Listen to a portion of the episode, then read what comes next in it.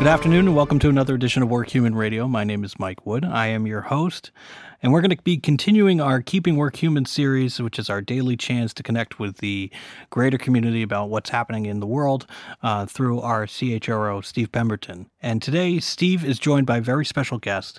He's going to be talking to Jen Miller. She is a nurse based out of the New York City area about uh, what is going on in the front lines. Uh, please enjoy this interview with Steve and Jen.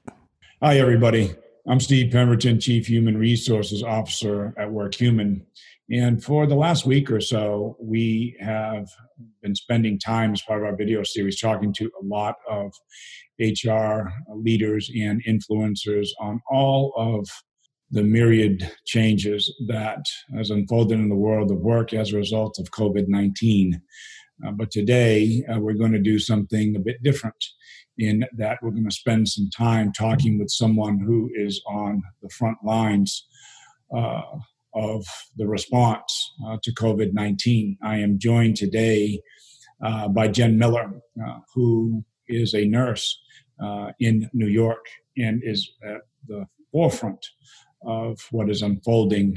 As we know by now, uh, New York is one of the epicenters in America for the spread of COVID 19. And we thought it'd be a good idea uh, to spend some time hearing what her life is like, how she's responding, and most importantly, what we can do to help her, her team, and her profession.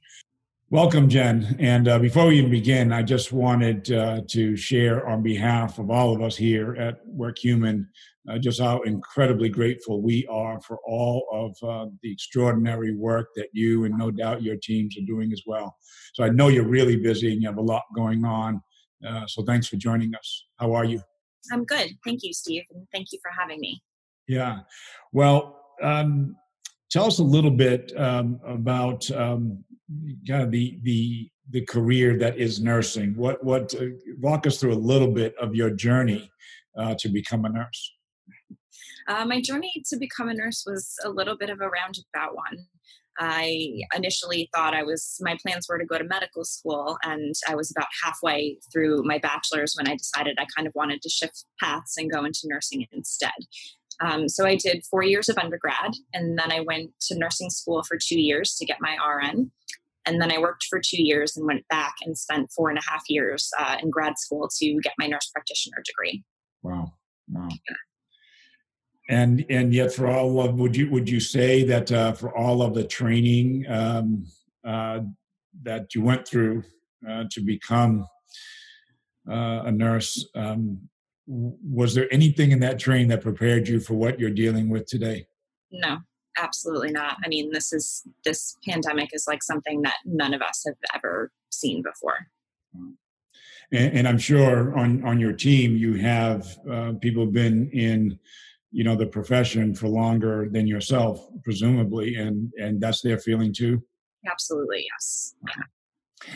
going to walk us through when the when the switch came on and um, you began to realize that this was going to be different. Do you remember the moment uh, where uh, the severity of this uh, really hit you in, in, in the hospital yeah, you know, I don't think it was really until the beginning of March, as we watched what was happening in Italy, that we really started to fully grasp that this was going to become a real problem in the US. Mm. Um, and the reality is that we were just not prepared. Mm. Um, what, when you say not prepared, in, in what way? Were you referring to uh, testing, to uh, communications? Where was where were the gaps? The gaps were were everywhere. I mean, we we did not have enough test kits um, as of right now, it's still taking us four to five days to get our test results back. So even when we are testing these patients, uh, we have to keep them in isolation until we know for sure whether or not they have the coronavirus. Mm-hmm. Um, you know, I remember working as an RN during the 2014 Ebola outbreak, and we had all of these drills on how to put on and take off our protective gear, and we knew exactly, you know, how we were going to care and transport patients that were suspected of having the Ebola virus, and none of that happened here. Wow. give us a, a, a day. Give us what your day um, is is like now, from like kind of beginning to end. What what what's that like for those of us who, you know, to be honest, we're watching this from largely uh, behind our screens and and podiums, but but we're not, you know, we're not on the front lines as as you are. What what what's your day like, and not just the activities, but your thought process as you're going through the day. Yeah. Um, I mean, that changes pretty much moment to moment. Mm. So, you know, I'm a critical care nurse practitioner, and my general role um, includes helping to manage the day to day care of the patients in the intensive care units, as well as evaluating patients on the general medical floors and in the emergency department who may need to come to the ICU. Um, and despite everything that's been happening, the day to day routine hasn't really changed. Um, there are sick patients that need to be cared for, and it's kind of business as usual. We're just moving a lot faster and dealing with a lot more patients, and those patients are a lot sicker. Mm. Mornings usually start out with, you know, coming in, getting an assignment, going through labs, uh, reviewing the events that have happened overnight. Uh, all the patients are then fully assessed, and we do rounds in each ICU where we go with the nurse and the respiratory therapist. And, uh, you know, we used to have more staff a dietitian, uh, the pharmacist, but as, you know, the quarantine you know continues those staff members are getting less and less and so we round and we discuss all the patients cases and then the rest of the day is pretty much just spent trying to put out fires wow are you starting to see the impact on on on your colleagues um, uh, professionally and and personally? Yes, I mean, you know, professionally, it's it's been challenging for all of us. I mean, myself my my challenge is that I've only been working in the critical care setting as a nurse practitioner for a few months, and these patients that we're seeing with COVID nineteen are really the sickest of the sick. Many of them are young, teenagers even and you know i just wish i had more experience under my belt. You know it's a lot of pressure in an already high stress situation to care for these patients. And you know even the most seasoned professionals we can all, we're limited to what we can do when we have a limited amount of supplies like personal protective equipment. Yes and, and um, do, do you do you feel the degree um, of urgency yet from a lot of the communications that you see coming from you know state local federal? What, what is your your feeling about the response? Is it rising to the, to the to the urgency? Do you think it will be helpful? Um, you know, I hope so. And, you know, I think, you know, we've been hit particularly hard here in New York and we're in desperate need of a lot of things including ventilators. And i know that there's been a push to try to get more to new york. Um, you know as far as far as the federal response i'm not i'm not sure what what we're going to end up getting. Mm-hmm. but you know the need is definitely there and we are reaching out to not only the government but also the community to try to get uh, the personal protective equipment that we need um, as of right now, we're limited to one N95 mask per shift, mm. which we need to put in a paper bag in between uses. And now we're out of disposable gowns. And so we're quickly running out of ways to protect ourselves. And once we get sick, who's going to care for the patients? Yeah. And we, and, um, you know, we, we know that, um, you know, for all of the, you know, we, we can offer up all of the, the platitudes and the urgency, but when when I hear you describe uh, some of the details of drills and equipment and you know words to be candid seems to me don't much matter. Either you have the personal protective equipment or you don't. Either you have the test or you don't.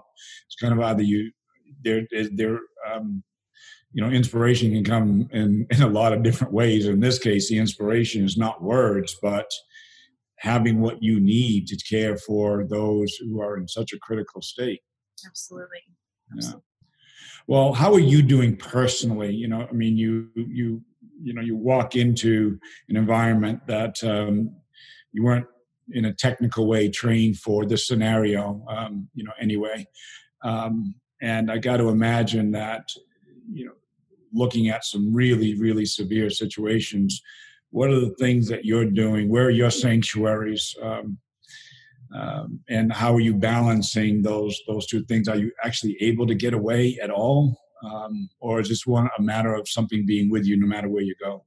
it's you know it's been difficult uh, you know when i start my shift from the time i start my shift into the time i'm in my car on the way home like my my adrenaline levels and my anxiety levels are sky high like you just have to turn yourself on and you have to be on for that entire shift and there's no time for emotions and there's no time for you know your own personal needs you just have to be focused and just be in the moment um, i think one of the most challenging things for me during all of this is that we have been trying to communicate with patients' family members who are unable to be with them at the bedside due to the necessary visitor restrictions that we have in place.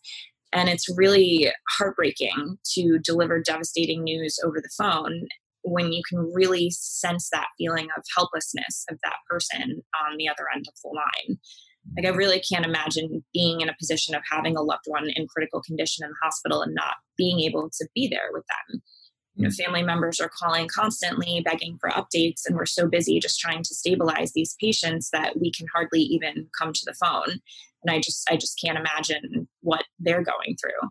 And so I think about that a lot. And at the end of the day, you know, it is, it is difficult to relax and try to, you know, turn yourself off per se when you know you've spent the entire shift bottling up so many emotions and just shoving them aside mm. um, you know i have about a 30 minute commute so i try to take that time in my car to just try and process whatever it is that i'm feeling and i try not to bring you know a lot of baggage home but it's difficult when you know this is all you see on the news and social media mm so I come home, I try to, you know, find something mindless on TV that'll make me laugh. Uh, you know, a glass of wine here and there always helps too. Yeah. And the next day, you just have to pick yourself up, dust yourself off, and do it all over again. Yeah, we, we've been talking on uh, these video series about um, what will come after this. Um, you know, uh, we, you know, the, the, the human spirit is um, uh, largely built to endure and, and to fight. Uh, and so, you know, we, we firmly believe that that's what will happen. Again, you know, um, you know, when we say this too shall pass, that's true, but that's also a rather passive thing. You know, it doesn't pass on its own. Right. Uh, it, it, it, passes because of individuals, you know, like yourself, um, who, you know, even in these most devastating uh, of, of, moments are trying to bestow a degree of um, of dignity uh, upon people as they're struggling with something and and and their families. And I'm just very hopeful that um, out of this will emerge um, a different definition of what it means to be a hero, because it's not always the seen and the most visible. Um, and hearing you describe what you're facing on a daily basis is uh, is a reminder for all of us about that because we are now in this virtual world but you're not you're not in a virtual world. You're still in the physical world and uh, at a at a critical stage uh, in juncture. Um, you know and I, I know you don't probably haven't had the time really to reflect on the longer term of, of this yet because the hard truth of it is, is we don't know you know um, uh, but you know there's also this groundswell of of support um, that is coming uh, for your profession from all over the world. Are are you seeing that? Does that do those messages get to you? Yes and we feel that and we we need that and we appreciate that and we thank everyone for that.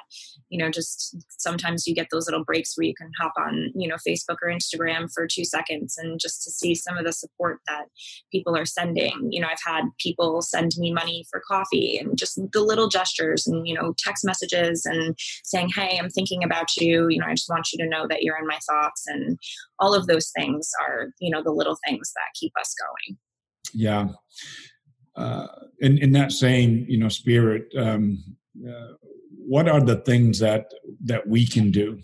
Uh, I mean, certainly you have your family and your you know your your hospital family and your family, of course, uh, that's checking in with you. Um, but um, what are the things that the broader public um, you know can do in in the midst of this desire to help? What are the things that, if anything, that uh, that we might be able to do? Yeah, I mean, that's a good question. And I think it's really frustrating for a lot of people because they you feel this need to help, but what can you actually do? You're stuck at home. You can't go anywhere. You can't do anything. And honestly, that's what you can do to help the most is please stay home. Try to stay away from the hospitals if unless you are direly ill. And what we really need to flatten the curve. The social isolation is absolutely necessary. And it's not meant to prevent everybody from getting sick. It's just meant to stop everybody from getting sick at the same time so that our resources aren't overwhelmed, so that we have enough staff, we have enough beds, we have enough ventilators to care for these patients that are all very, very, very sick.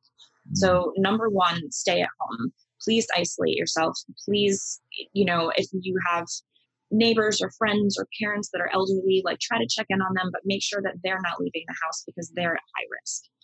Um, and the other thing that anybody can do to help if, is any if anybody has any personal protective equipment, any masks, disposable gowns, gloves, um, N95 masks, surgical masks, any uh, sanitizer wipes, Purell, and you're willing to donate, please contact your local hospital for instructions on how to do that because we really, really need this stuff in order to stay safe to, to be able to, te- to keep taking care of your loved ones. Yeah. Yeah, that that is a critically important message. Um, you know, you're right. The text messages and you know things that we put on on, on Facebook and, and, and Instagram and and all those things matter. But I, I I hear you loud and clear. We should all hear you loud and clear if you want to show gratitude, stay home. Yes. Uh, yes and and keep um, you know keep physical distance. Um, follow the protocols closely. Like that's the most important thing that that any of us can do. It's the best way to say thank you to you and to your profession is by following uh, your advice and counsel.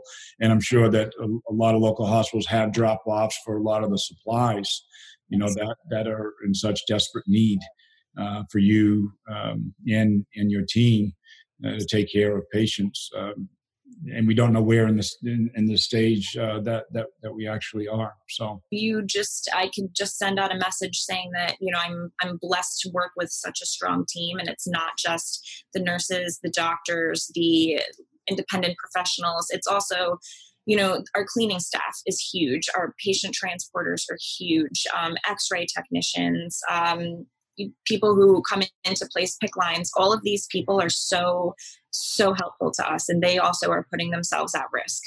So we appreciate everybody. And, you know, I am blessed to work with such a great team and we all really look out for each other. Uh, Jen, I know that you have a busy day and I want to be cognizant uh, of, of what you just described, what, what, what your day is like. But um, really is quite an honor, actually. And I I'm purposefully using that word. It is really an honor uh, to spend some time talking with you, helping us understand what's unfolding on, on the front lines, uh, and to remind us of what real heroism looks like. Thanks for all that you're doing, that you'll continue to do. And obviously, we want you to continue to stay uh, safe and healthy and well. Um, the world needs you. Thank you, Steve. We appreciate that. And on behalf of all of us on the front lines, we appreciate your continued support. Thanks for joining us today. And a special uh, thank you uh, to Jen Miller.